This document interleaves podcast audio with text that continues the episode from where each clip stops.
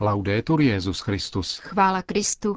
Posloucháte české vysílání Vatikánského rozhlasu v pátek 23. září.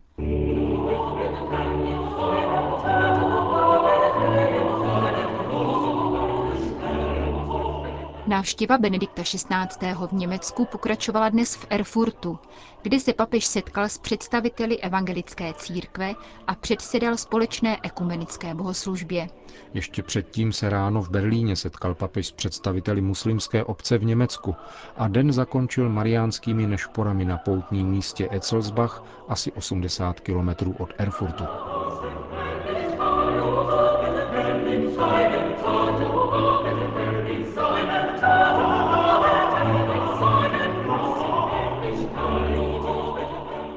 Vřelé přijetí papeže v Německu vyvrcholilo ve čtvrtek eucharistickou liturgii na olympijském stadionu za účasti 80 tisíc lidí, mezi nimiž nechyběla ani kancléřka Merkelová či prezident Wolf. Podvečerní slavnost víry v hlavním městě Spolkové republiky Německo nepřekazil ani déšť.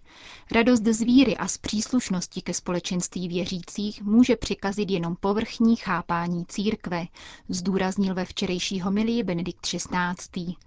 Nespokojenost a nevole se šíří tam, kde se člověk upne na realizaci vlastních, povrchních a milných pojmů církve a snů o církvi, pokud je církev posuzována výhradně jen jako jedna z mnoha organizací demokratické společnosti a pokud se hledí jenom na negativní stránky jejich členů. Církev, řekl dále Benedikt XVI., nás sjednocuje s Kristem, pravým kmenem a je nám zárukou božského života. Církev je nejkrásnějším darem božím. Z církví a v církvi můžeme všem lidem zvěstovat, že Kristus je zdrojem života a že je velkou skutečností, po níž toužíme. On nám dává sebe samého, končil svatý otec včerejšího milí. Kdo věří v Krista, má budoucnost, protože Bůh nechce to, co je uschlé, mrtvé a umělé a je nakonec zahozeno ale chce věci plodné a životné, život v hojnosti. Dnes ráno se Benedikt XVI. sešel v Berlíně s představiteli muslimů. Nejvíce jich žije právě v tomto městě, kde povstala také vůbec první mešita v zemi. Německo má přibližně 4,5 milionu muslimů, z nich 70% tvoří Turci. Muslimské obce spravují u našich sousedů asi 10 islámských dětských školek a 15 islámských škol uznaných státem. Hned po setkání s muslimskou komunitou se papež odebral na letiště Tegel. Benedikt XVI. se poté letecky přesunul do durinského spolkového hlavního města Erfurtu, které je poprvé zmiňováno již v 8. století v souvislosti se zřízením diecéze z podnětu svatého Bonifáce. Erfurtskou diecézi, která zahrnuje přes 2 miliony obyvatel Durinska, z nichž je katolíků asi 7%, vede biskup Joachim Vanke. Ten také společně s prezidentkou spolkové země Durinsko, paní Kristýne Lieberknechtovou, svatého otce s doprovodem přivítal na erfurtském letišti. Benedikt XVI. poté navštívil Erfurtskou katedrálu, v níž je uctívána mariánská socha Sedes Sapientiae. Chrám byl vystavěn v románském stylu ve 12. století a pišní se největším evropským středověkým zvonem, zvaným Gloriosa. Biskup Vanke ve svém přivítání uvedl, že je to poprvé, kdy město navštěvuje papež. Požádal svatého otce, aby místní křesťany posílil svým svědectvím víry.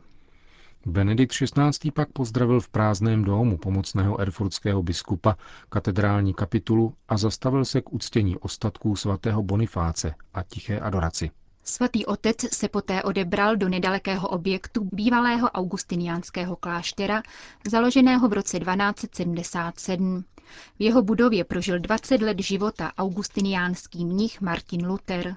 Od roku 501 až do své exkomunikace v roce 1521. Dnes se v bývalém klášteře konají mezinárodní konference, koncerty a divadelní představení. Jeho knihovna uchovává rukopisy značné historické ceny. Benedikta XVI. přivítal předseda německé evangelické církve, pastor Nikolaus Schneider a předsedkyně Durinské evangelické církve Katrin Göringová Ekartová, kteří jej ambitem doprovodili do kapitulního sálu, jenž se jako jediný od Luterových dob dochoval v původním stavu. Německá evangelická církev se stává z 22 luteránských, uniatských a reformovaných církví a zhromažďuje ve svých řadách více než 24 milionů věřících. Před zhromážděnými biskupy z papežského doprovodu a 15 zástupci Rady Německé evangelické církve hovořili nejprve oba hostitelé, Pastor Nikolaus Schneider ve svém proslovu zdůraznil, že věřící obou církví se v Erfurtu nacházejí v diaspoře a při společném svědectví víry zakoušejí mnohem více společného než rozdílností. Přednesl přání věřících žijících v evangelicko-katolických manželstvích, aby se mohli svobodně účastnit eucharistického společenství v obou komunitách, Hovořil o Luterově teologii, zakládající se na pojetí svobody jako závazku, jako přitakání Ježíši Kristu v Augustínově duchu. Luther je svým hledáním jistoty v Bohu stále aktuální v nejistém světě a stává se pojítkem mezi oběma církvemi, domnívá se pastor Schneider. V tomto smyslu lze hovořit o společné dvoutisícileté tradici církve, neboť reforma, pokračoval dále, není ničím jiným než návratem církve ke Kristu, Předseda německé evangelické církve v závěru své řeči svatého otce vyzval, aby pětisté výročí reformy v roce 2017 považoval za svátek vyznání víry v Krista a vyslovil své přání k zacelení dějných ran a k nastoupení cesty ke smíření. Papež ve své odpovědi vyjádřil své dojetí nad tím, že se jako římský biskup může nacházet v místě, kde studoval a žil Martin Luther. Zdůraznil, že Luterovi nedopřávala pokoje otázka po Bohu. Teologie pro něho nebyla akademickou záležitostí, ale vnitřním bojem se sebou samým. Jak je možný Bůh, který je milosedný? Vždycky znovu mě zasahuje fakt, že právě tato otázka byla hybnou silou celé jeho cesty. Kdo dnes, dokonce i mezi křesťany, řeší něco podobného? Co znamená otázka po Bohu v našem životě, v našem hlásání, pro většinu lidí i mezi křesťany se Bůh v posledku o naše hříchy a naše cnosti nezajímá, protože On přece ví, že jsme všichni jenom lidé tělesní. Pokud dnes ještě věříme v druhý břeh a v boží soud, téměř všichni předpokládáme, že Bůh v praxi musí být velkorysý a že nakonec ve své milosedenství opomine naše malé nedostatky. Svatý otec pokračoval výčtem těchto údajně malých nedostatků, Korupce, drogy, násilí maskované zdánlivou religiozitou, chudoba a hlad by nemohly devastovat svět, kdyby v nás byla živější boží láska, láska k bližnímu a k stvoření. Ne, zlo není titěrnost. Nemohlo by být tak silné, kdybychom my kladli Boha skutečně do středu svého života. Otázka, jaká je boží pozice ve vztahu ke mně, jak si stojím já před Bohem, tato palčivá otázka Martina Lutera by se měla znovu stát, jistě novým způsobem, také naší otázkou. Myslím, že toto je první apel, který bychom měli cítit při setkání s Martinem Luterem. Druhým důležitým aspektem, zdůraznil papež, je centrální postavení Krista v Luterově spiritualitě. Možná mi nyní řeknete, dobrá, ale co má tohle všechno společného s naší ekumenickou situací? To všechno je patrně jen pokus mnohoslovně obejít naléhavé problémy, ve kterých čekáme praktický pokrok a konkrétní výsledky. K tomu odpovídám, to, co je pro ekumenismus nejnezbytnější, je především nestratit takřka nepozorovaně pod tlakem sekularizace velké věci, které máme společné, které nás jako takové činí křesťany a které zůstávají jako dar a úkol – bylo chybou konfesního věku vidět pouze to, co nás dělí, a nevnímat zásadním způsobem to, co máme společného ve velkých směrnicích písma svatého a ve vyznáních víry antického křesťanství. Právě to je velký pokrok ekumenismu posledních desetiletí, že jsme si totiž povšimli tohoto společenství ve společné modlitbě a zpěvu, ve společném nasazení za křesťanský etos před světem ve společném svědectví o Bohu Ježíši Kristu v tomto světě a že uznáváme toto společenství za náš nepomíjející základ. Existuje však reálné nebezpečí ztráty tohoto společenství. Objevují se nové, dynamické, avšak institucionálně vratké a často iracionální formy křesťanství. Tento celosvětový fenomén nám všem klade otázku, co pozitivního a co negativního nám tato nová forma křesťanství říká každém případě nás znovu staví před otázku po tom, co zůstává vždy platné, a co může nebo by mělo být změněno. Před otázku po základní volbě ve víře. Víra je rovněž ohrožena kontextem sekularizovaného světa. Ústředním úkolem ekumenismu je tak plné prožívání víry v našem dnešku a nikoliv její rozředění. K větší hloubce a životnosti víry by si měli křesťané navzájem pomáhat, zdůraznil Benedikt XVI. Taktiky nás nezachrání, nezachrání křesťanství.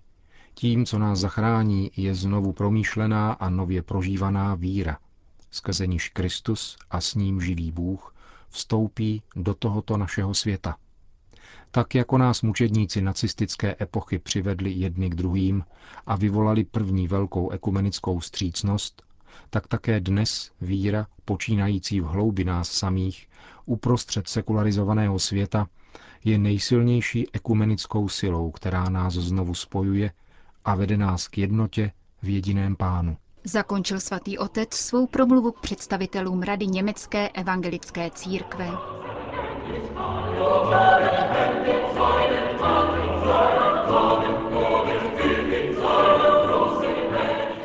Kostele bývalého augustiniánského kláštera se poté konala ekumenická bohoslužba za účasti asi 300 představitelů německých protestantských církví.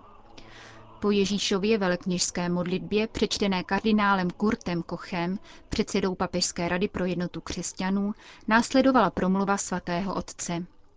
Benedikt XVI. v ní rozvinul téma Ježíšovy modlitby za jednotu a připomněl nutnost společného svědectví o tomto živém Bohu v přítomném okamžiku.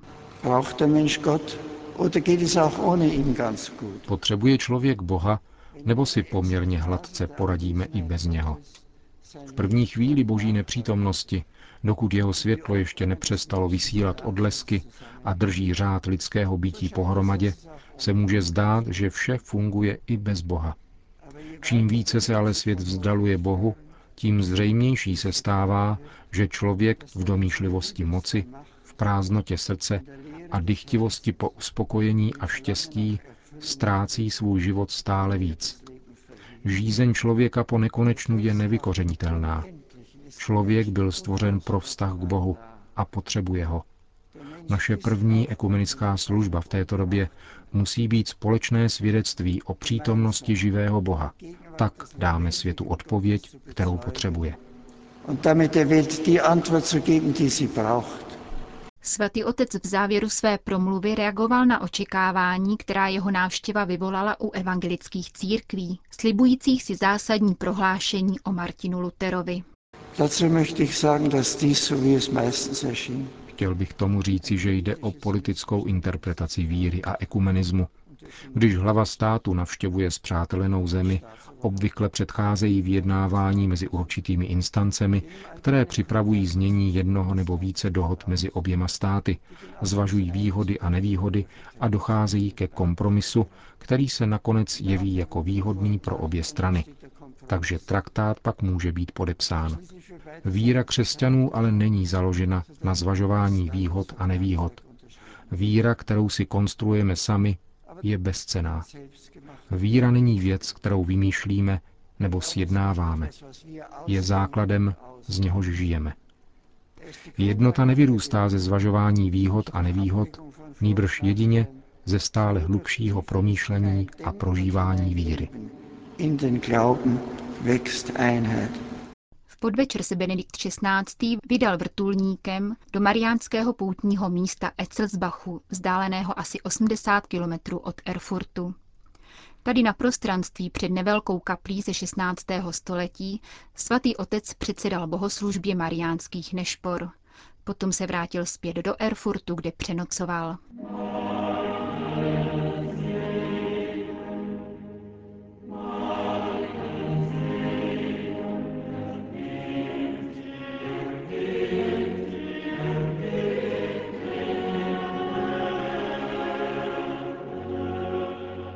Končíme české vysílání vatikánského rozhlasu. Chvála Kristu. Laudetur Jezus Christus.